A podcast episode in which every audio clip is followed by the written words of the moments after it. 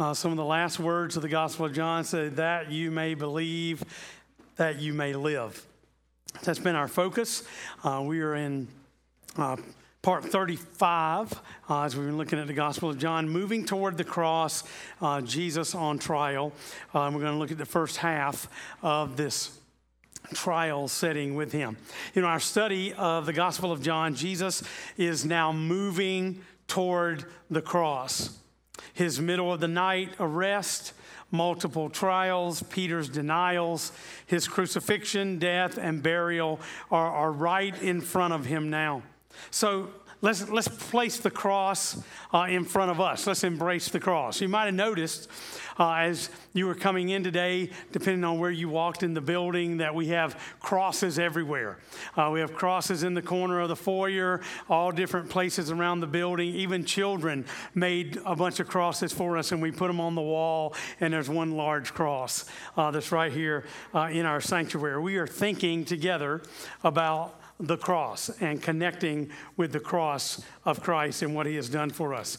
Uh, we've been listening in these past few weeks to Jesus teaching us about what he's about, what he cares about, what's important to him, even what he is praying for, for us. We're going to continue to learn what's in his heart as we walk through these events of the last hours uh, before his crucifixion. So, beginning in John 18, we have the arrest, the trials, the crucifixion in 19, the burial, and the resurrection of Jesus in John chapter 20. You know, the great thing about the cross and the resurrection, and especially about it, is that you don't have to wait as a believer to celebrate Easter just once a year. We celebrate Easter uh, every Sunday as we come together and celebrate that Jesus Christ is risen from the dead.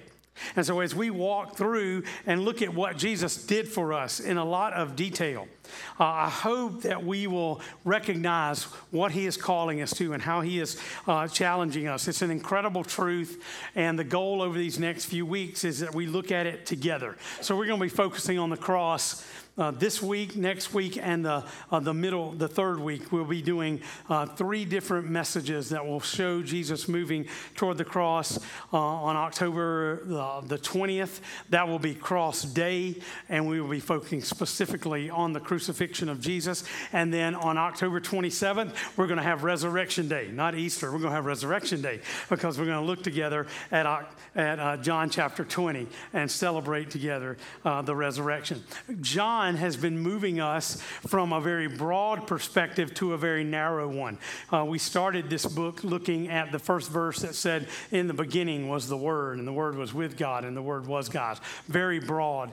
Uh, he spent time talking about uh, things that happened in the life of Jesus. And then when we got to chapter 12, I told you that we were in the last week of Jesus. He started with the, the uh, entrance on Palm Sunday, and we looked at that together and looking at the last week. And now we are in the last hours uh, as we're coming toward his uh, death, crucifixion, as we look at the arrest and how that came about uh, in the life of Jesus. So, as we look at these things, uh, let's think about what Jesus has to say to us, uh, recognizing that what we see here is man at his worst what the very worst that man can offer is what they took out on Jesus. But isn't it good news that it's countered by the very best that God can do?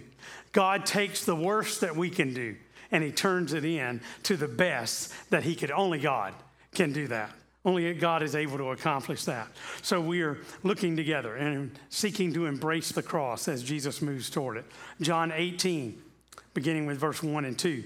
Scripture says, When he had finished praying, Jesus left his disciples and crossed the Kidron Valley. Now, remember, John 17, we looked at last time, was Jesus praying for himself and for his disciples and for us. And so now, after he finished praying, he leaves his disciples and crosses over the Kidron Valley. On the other side, there was a garden, and he and his disciples went into it. Now, Judas, who betrayed him, knew the place because Jesus had often met there with his disciples. So we have Jesus going to this place from the upper room where they've been, now into the Garden of Gethsemane. Uh, Jesus sets the scene for us. He does this every time. Uh, he shows us that this is not just something that happened in history or a story. It's, it's giving us the story of what has happened in the life of Jesus. Um, now, he mentions several places here. He mentions the Kidron Valley, he mentions Gethsemane uh, and making their way there. Uh, so, I want to give you some pictures uh, of that. Uh, so, we'll uh, jump back and look at Jerusalem. Uh, this will be a modern day picture of Jerusalem. Uh, you'll see the Dome of the Rock in the background there, and then the city uh, there of Jerusalem in the background, how packed it is. If you look at the bottom of the picture there, there's a wall across there, uh, the east wall. And on as you get as you move from the east wall down, there's this valley, and that is the beginning of the Kidron Valley. Now, how would Jesus have, have gotten there? Where there's some ancient steps, uh, you'll see here. Um, I walked down these steps a few years ago. These steps uh, show a pathway from an area near where the upper room would have been down these steps into this Kidron Valley where Jesus would have walked across to go to Gethsemane. Uh, if you look up from there, you'll see this next picture, and it shows you a place that is designated as Gethsemane.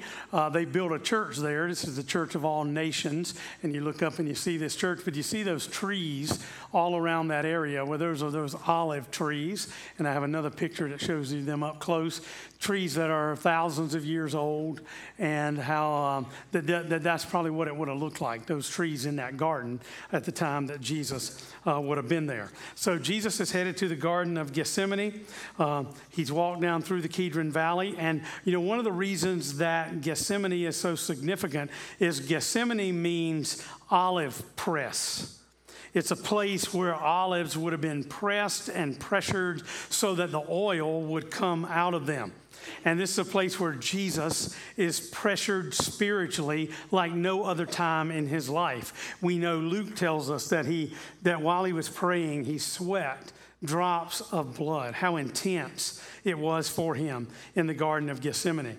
You know, this garden, gardens were something that people owned outside of the city. There were very few gardens like this in the city of Jerusalem.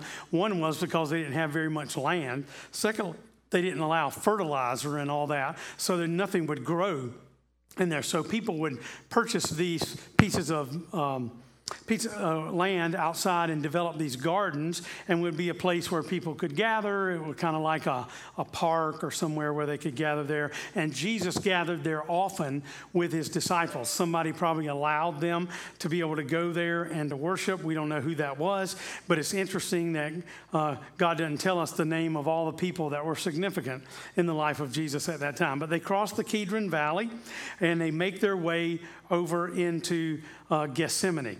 Now, as these trials begin to happen, Jesus begins to encounter different groups of people. The first group of people that he's going to encounter is the Roman army. Then he's going to encounter Annas, the, the uh, father in law of the high priest, and Caiaphas, the high priest. And next week, we'll see his encounters with Pilate and um, these trials that come about. There are, some of them are kind of official, and some of them are unofficial as they are bringing about judgment on the life of Jesus. So, John chapter 18, verse 3 gives us this encounter with the Roman army. So, Judas came to the garden guiding a detachment of soldiers and some officials from the chief priests and the Pharisees. They were carrying torches, lanterns, and weapons. Jesus, knowing all that was going to happen to him, went out and asked them, Who is it you want? Jesus of Nazareth, they replied. I am he, Jesus said. And Judas, the traitor, was standing there with them. When Jesus said, I am he, they drew back and fell to the ground. Again, he asked them, Who is it you want? Jesus of Nazareth, he said. Jesus answered, I told you that I am he. If you are looking for me, let these men go. This happened so that the words he had spoken would be fulfilled. I have not lost one of those you gave me. So the scene is set up for us. You can see it, can't you? This group of soldiers is coming with torches, lanterns, and weapons. Uh, if, you know, if we can get that in our, in our mind, it's incredible that this group of people has come to arrest this one teacher. Jesus uh, has come to be arrested, and they sent a crowd. Uh, the word that's used there is detachment. Uh, detachment can mean a variety of things. It, it is typically used to describe a group of 600 soldiers. In, in times of war, the group could be bigger, or it could be as, as few as 200 in rare occasions. When it, so, can you imagine? That they're in, they're in this garden. Maybe the moon is shining. They've got a little bit of light. They're coming with torches and lanterns, and they're coming with all their weapons to arrest Jesus. And they send 200 to 600 people. Think about all of us. Everybody in this room. Here you come with, uh, with all of these weapons to, uh, to arrest Jesus. I, I, don't, I don't know. Did they think he was going to run? The Bible tells us he didn't run, that he went out toward them. You know, I don't know what people do when they think they're going to get arrested, but I think most of the time they run, right? But he goes out toward them.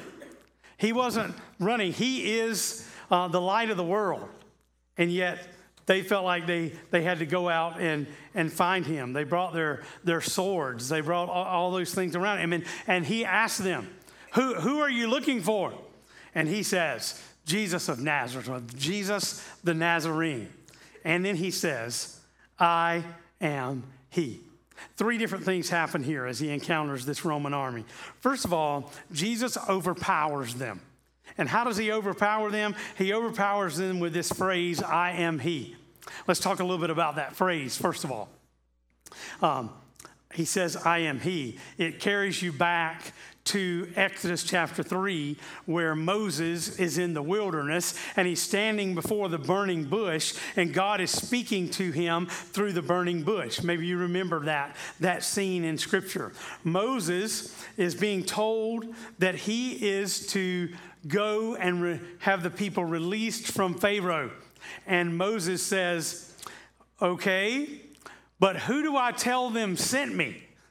What is your name? and God says, I am.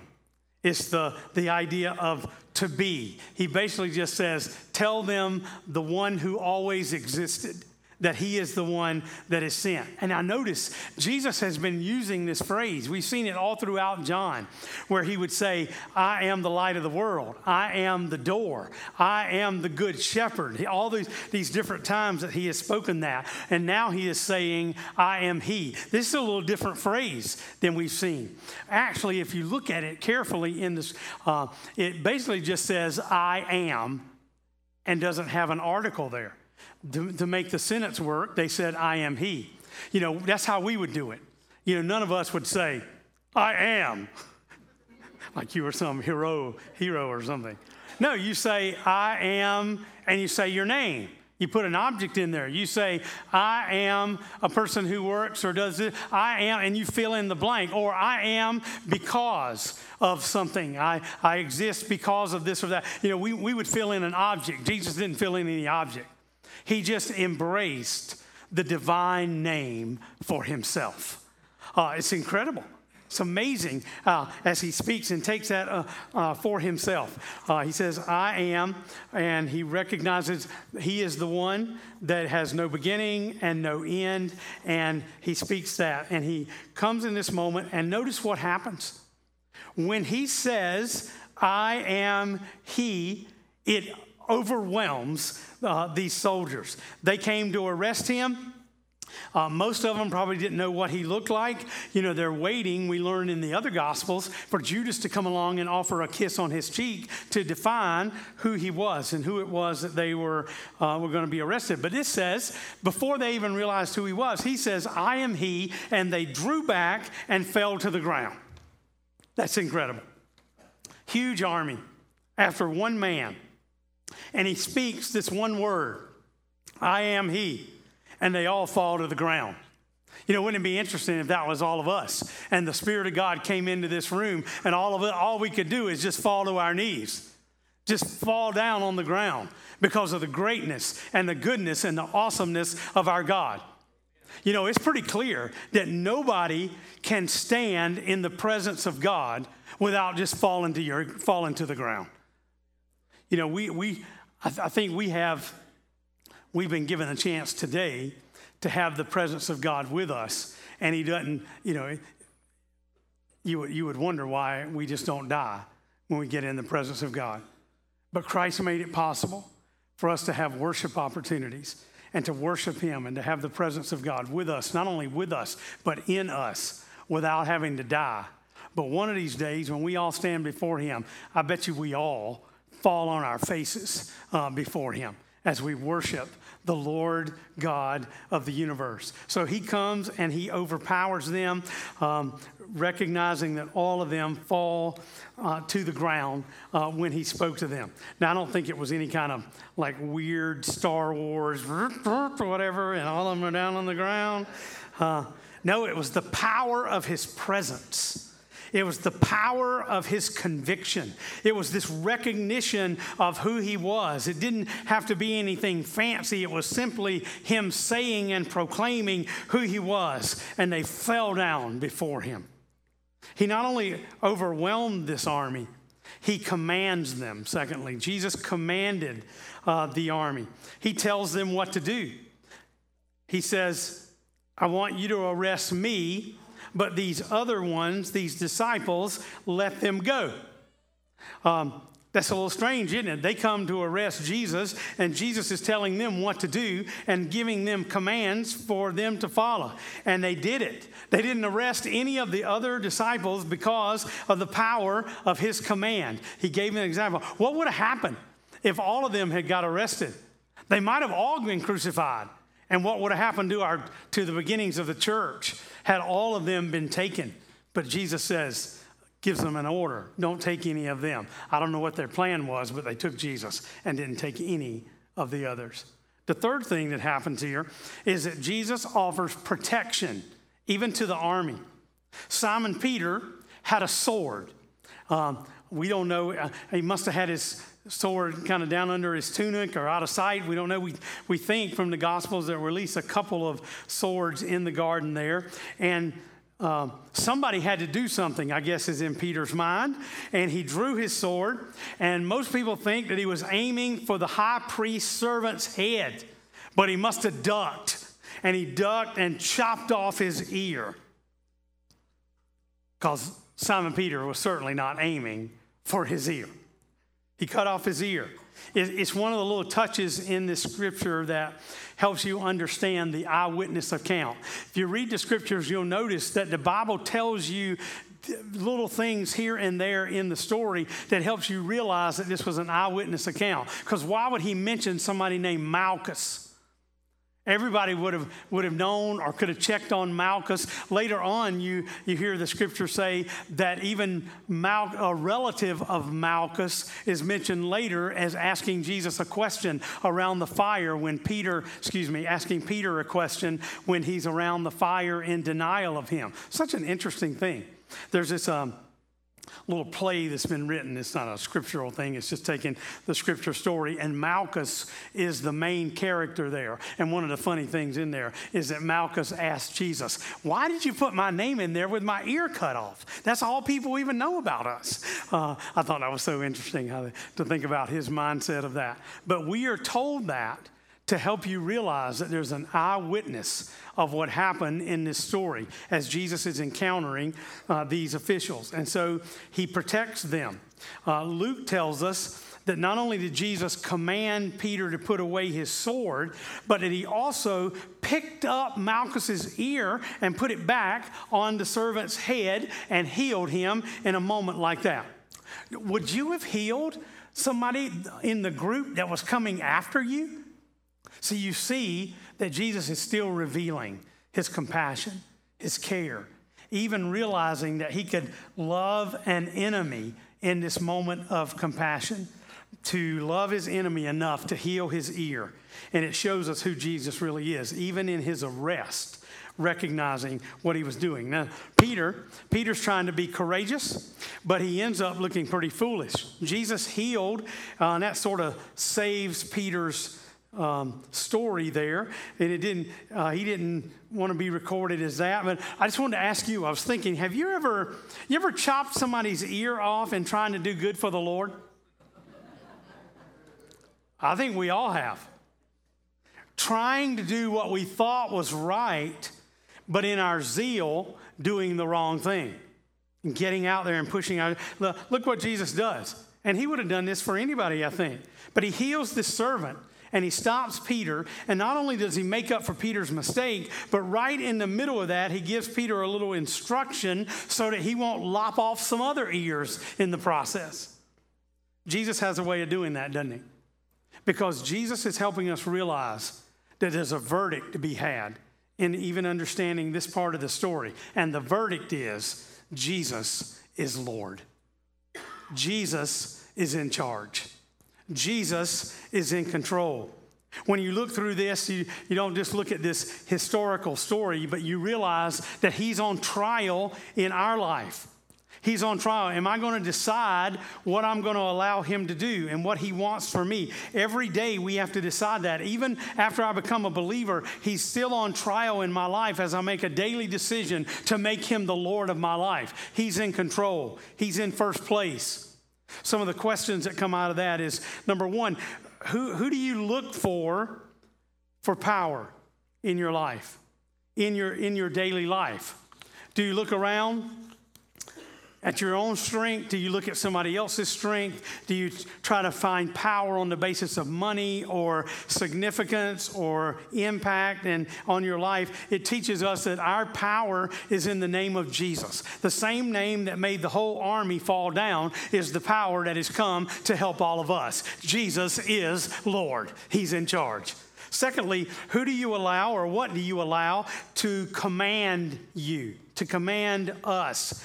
Um, that's a decision that we face every day. Sometimes we respond to the wrong commands the commands of the world around us, the command of other people, the command of somebody else that's trying to guide us into to what we are to do. And sometimes we can just beat ourselves up because we follow the wrong commands. But we have one general, right? We have one Lord. We have one person overseeing in us. And praise God, He's willing to forgive us and give us clarity and direction for our life. He commands us. And thirdly, just as we saw him here, he offers protection. Where is your protection? Let it be from the Lord of Lords. You know, our protection is not just the locks or the security system that's going on around us in the world, but he's talking about how do we deal with God's protection on the inside where we struggle? Who saves you from worry? Who, who works with you in your circumstances or in your losses? Jesus Christ wants to protect us from our fears and our struggles and our doubts. He offers us protection. He wants, to, he wants us to let him be Lord, let him be in charge. I mentioned this Wednesday night. Uh, what if you were taking a little electronic device or some kind of product, appliance to a person to get it fixed? So you have a toaster or you have a microwave, and you know somebody's tried to fix it and they couldn't do it. We won't name any names on that, but you know they were they were trying to get it done. They couldn't get it fixed, so you take it to this repairman, and he's an expert in fixing this thing that you need fixed. So you take it to him, and what do you do? You tell him all that's happening with this product and what's going on, and then you have some choices. You can offer to stay right there with him and to help him fix it. Or you could pull up a chair beside his workbench and ask him questions all the time while he's trying to fix this appliance of yours. Or you could get a sleeping bag and just decide you're going to lay right there and watch him until it gets done. But what you would prove is that you misunderstand the relationship between the client and the repairman. Because what he wants you to do is to get out of there, go home, and he will call you when it's ready, right? That's how we do Jesus sometimes. He's the Lord. He's the one in charge. He's an expert in you. He's an, don't you like that? He's an expert in you. He knows your ways, he knows everything about. But what you do is that you bring your problem to him and then you say, I think I'll just stay and help you out. Because I have a way that I think this ought to work out, and I'm going to kind of influence that. Or I'm going to sit here and ask you questions about why and what this happened. Um, or you could just trust Him to take care of it, and He'll let you know when it's ready. He is the Lord. Even in His arrest, He demonstrates His lordship uh, for us. Now, uh, secondly, there's another connection here, a little part of the trial that's coming, and it's what the soldiers do with him once they arrest him. Verse 12. Then the detachment of soldiers with its commander and the Jewish officials arrested Jesus. They bound him and brought him to Annas, who was the father in law of Caiaphas, the high priest that year. Caiaphas was the one who had advised the Jewish leaders that it would be good for one man to die for the people. Down a little further. Meanwhile, the high priest questioned Jesus about his disciples and his teaching. I have spoken openly to the world. Jesus replied, I have always taught in synagogues or at the temple where all the Jews come together. I said nothing in secret. Why question me? Ask those who have heard me. Surely they know what I said. When Jesus said this, one of the officials nearby slapped him in the face. Is this the way you answer the high priest? He demanded. If I said something wrong, Jesus replied, testify as to what is wrong. But if I spoke the truth, why did you strike me? Then Annas sent him bound to Caiaphas, the high priest. So Jesus is arrested, and they bring him to this man named Annas. Uh, Annas is the father in law of the current high priest. Uh, why would they bring him there? Because you ever know how, um, you know, Annas was the high priest, and then he had some sons that took over after him, and now he has a son in law that's there. And so other people are supposedly in charge, but the main man is still overseeing it, even though he doesn't have the title anymore. You get that? Uh, it's kind of like this little political system that's going on. And one of the reasons that Annas was so powerful is that he helped to develop this uh, sacrificial system that was going on. Uh, you remember when Jesus went into the temple and he pushed down the tables and the money changers that were there because they were there selling sacrifices like lambs to the people to make sacrifice. And those people that were in charge there, they got to decide if, if what, what kind of lamb was really worthy of being a sacrifice. So you know yours wasn't any good. So you had to buy one from them. That was Annas's, uh, occup- that was what he got in charge. He got the money rolling uh, in the temple. So because Jesus was putting down what was happening in the temple there, Annas did not like Jesus. Um, it was their income stream, and because he was kind of the power behind the power, Jesus was taken to him first. Um, so we, we recognize what is happening here. Now, what I want you to see is that so much of what happened here was so outside of their normal process. Uh, so the Jews had uh, trials that they would have, the Romans had trials, but this wasn't a fair trial. First of all, the number of witnesses was not correct. Actually, they had no witnesses they began to talk to Jesus right away. The witnesses that they did have could not agree. Ultimately, we see that happen uh, in, in this trial, that they couldn't agree together about even what Jesus said or didn't say or what he did. The nature of the accusation was changed. They had a trial to accuse him of blasphemy, which means he, he claimed himself to be God.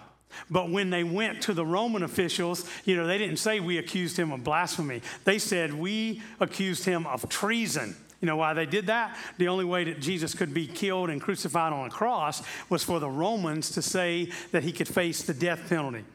Uh, a man that was arrested for a capital crime like this was not supposed to be arrested at night. And we already seen they came at night with torches and lanterns. Uh, if a man was arrested for a capital crime, no one who cooperated in the arrest could in any way be associated with the accused. You know, at the moment, all they have is Judas. And Judas was the very one that pointed him out, but he didn't have anybody else there. That's why Annas is asking him question.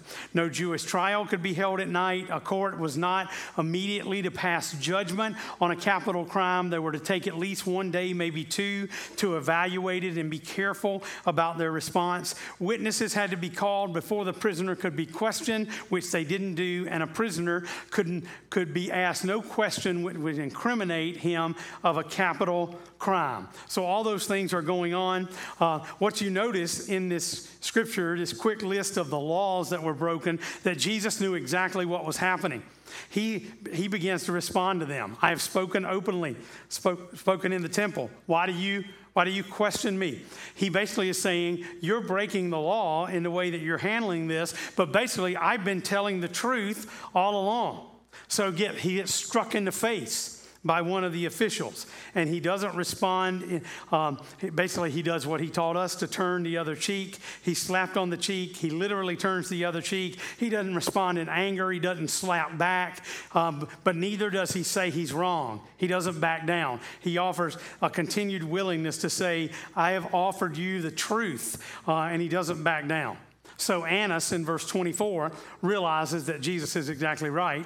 And so Annas sends him still bound to Caiaphas, the high priest. So we're going to see later on as they come to Pilate and as they come to the Sanhedrin uh, for this. What you notice in this scripture is that the more they talk and the more that happens, is it seems like Jesus is innocent and they're guilty. Jesus is the innocent one and they're the guilty ones. They're not even following their own uh, guidelines. So it, the verdict here is reminding us that Jesus is the innocent one. You know, God takes these unrighteous, unholy things that are happening and he uses them by his power to get Jesus right where he wanted him to be, which was the cross at Calvary. That's the verdict in all this. It comes from these trials. Jesus is innocent. And the louder they shouted, the more accusations that they brought, the more twists and turns of the trials demonstrated that Jesus was the innocent one. Do you know that Jesus is on trial in your life and mine? I mean, you can look at these religious leaders, and say, well, praise God, I'm not like that. But you better think again, right? How easily it is for us to be them. Because what's happening here is that they are trying to protect what they think is right. They were not really listening to Jesus. They were protecting the status quo. They were protecting their comfort. They were protecting their power. They were protecting their influence. And we all have dealt with that. I mean, why did these men, why did they reject Jesus as a lot of people reject Jesus. They didn't reject Jesus because they intellectually said, okay, let's think about what he's been saying here. Let's think about uh, who he is. Not a chance.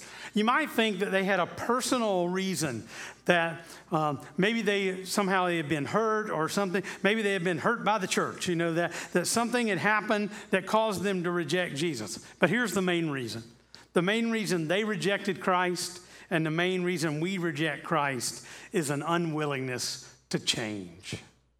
To change. That's why we reject him. That's why, even as believers, sometimes we hold him off at an arm's distance, that we, we know that he is wanting to bring change to us. You know, uh, in your prayers, don't, don't you love to say, Here's what I'd like to see changed? We want change. We pray for change. We pray for them to act better, to have a better attitude, to be, to be changed in some way. But do you know he asks you the same question? He not only lets you ask, how, how can these things change? But he comes to you and says, How can we change that in your life? How can we change that attitude? How can we change that sinful need, that sinful situation that you have? Do you know, I think God is always trying to bring about change in me. He's, he's you know, he's all tapping me on the shoulder. You know, for me, he'd say something like, You to preach about that or you to talk to me about that? He's talking to you about it now.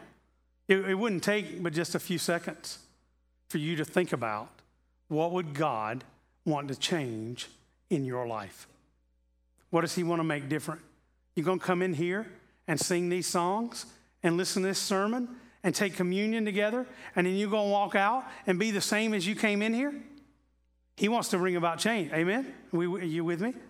He, he wants to bring about change because change is what causes us to resist him.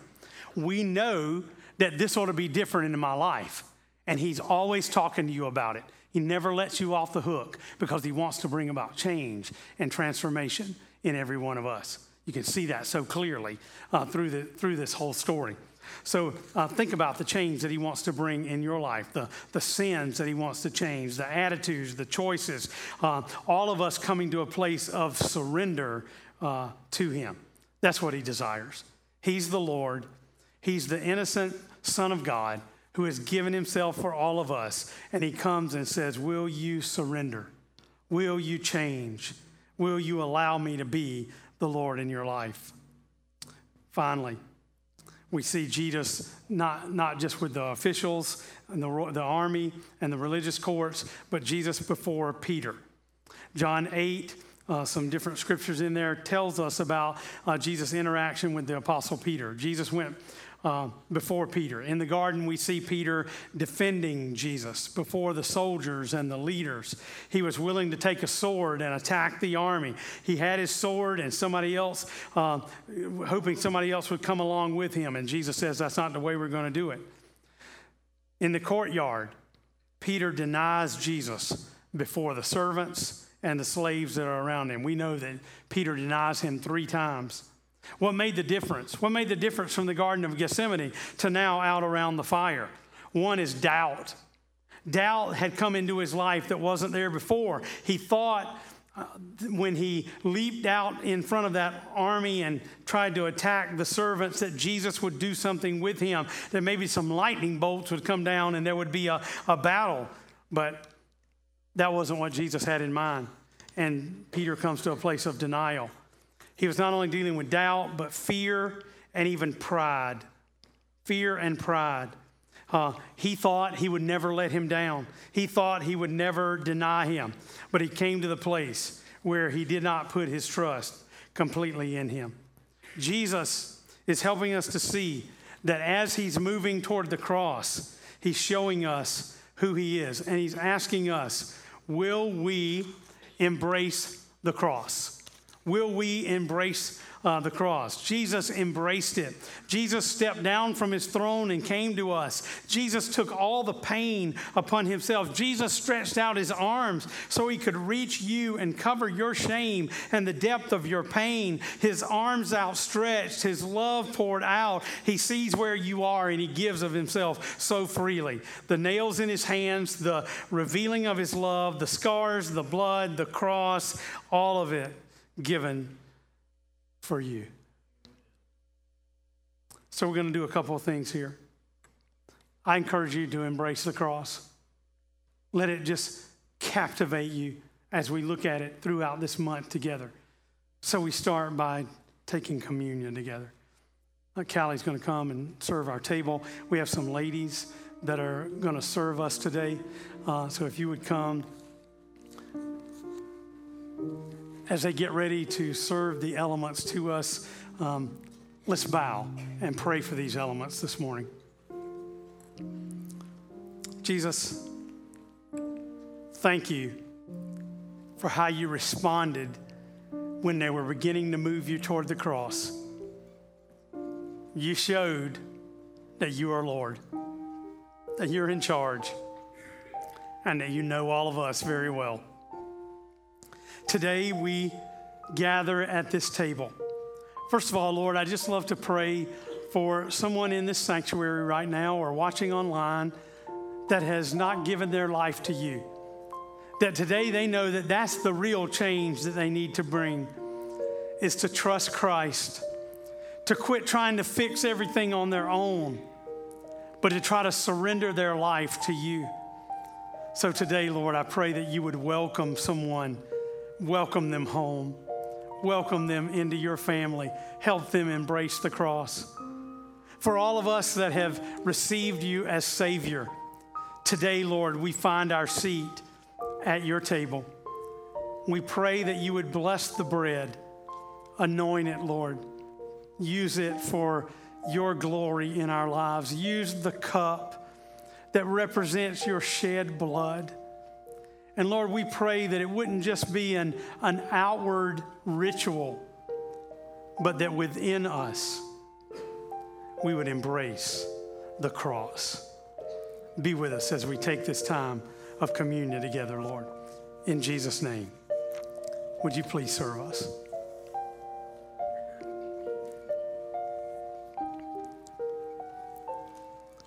One of the great songs that helps us embrace the cross, a favorite of many, has these words On a hill far away stood an old rugged cross, the emblem of suffering and shame. And I love that old cross where the dearest and best for a world of lost sinners was slain. So I'll cherish the old rugged cross. Till my trophies at last I lay down, I will cling to the old rugged cross and exchange it someday for a crown. Embrace the cross. Sing this with me. On a hill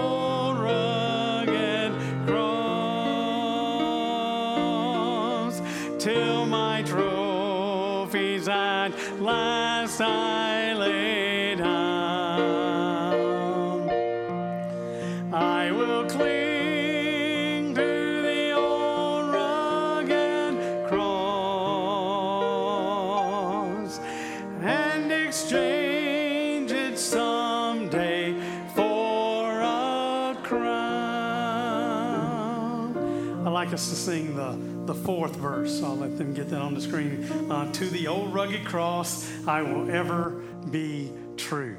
Uh, so let's sing that together. Ready? To the old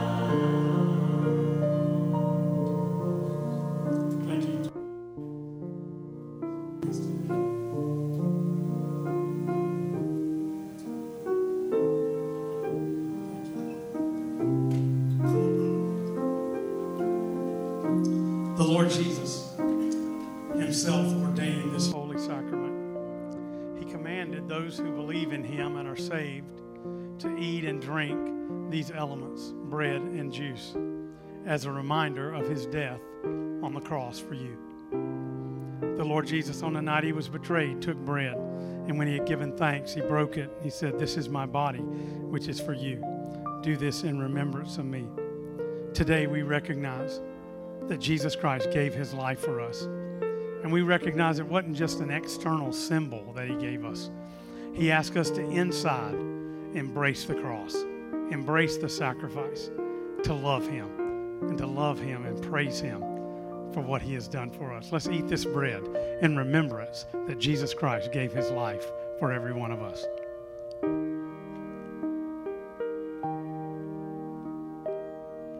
In the same way, after supper, he took the cup, saying, This is cup, this cup is the new covenant in my blood. Do this whenever you drink it in remembrance of me. For whenever you drink this, eat this bread and drink this cup, you proclaim the Lord's death until he comes. He says, Do this and remember that Jesus Christ died for you and be very, very thankful.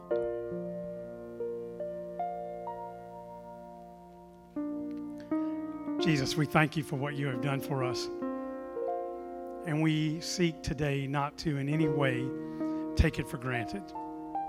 We praise you, Lord. We love you, we worship you, and we thank you for the cross. We thank you for the forgiveness that you have offered to us. And we pray as we recognize you as the Lord of our life, we embrace the cross with you. We cling to it and we love you. All praise in Jesus' name. Everybody said, Amen.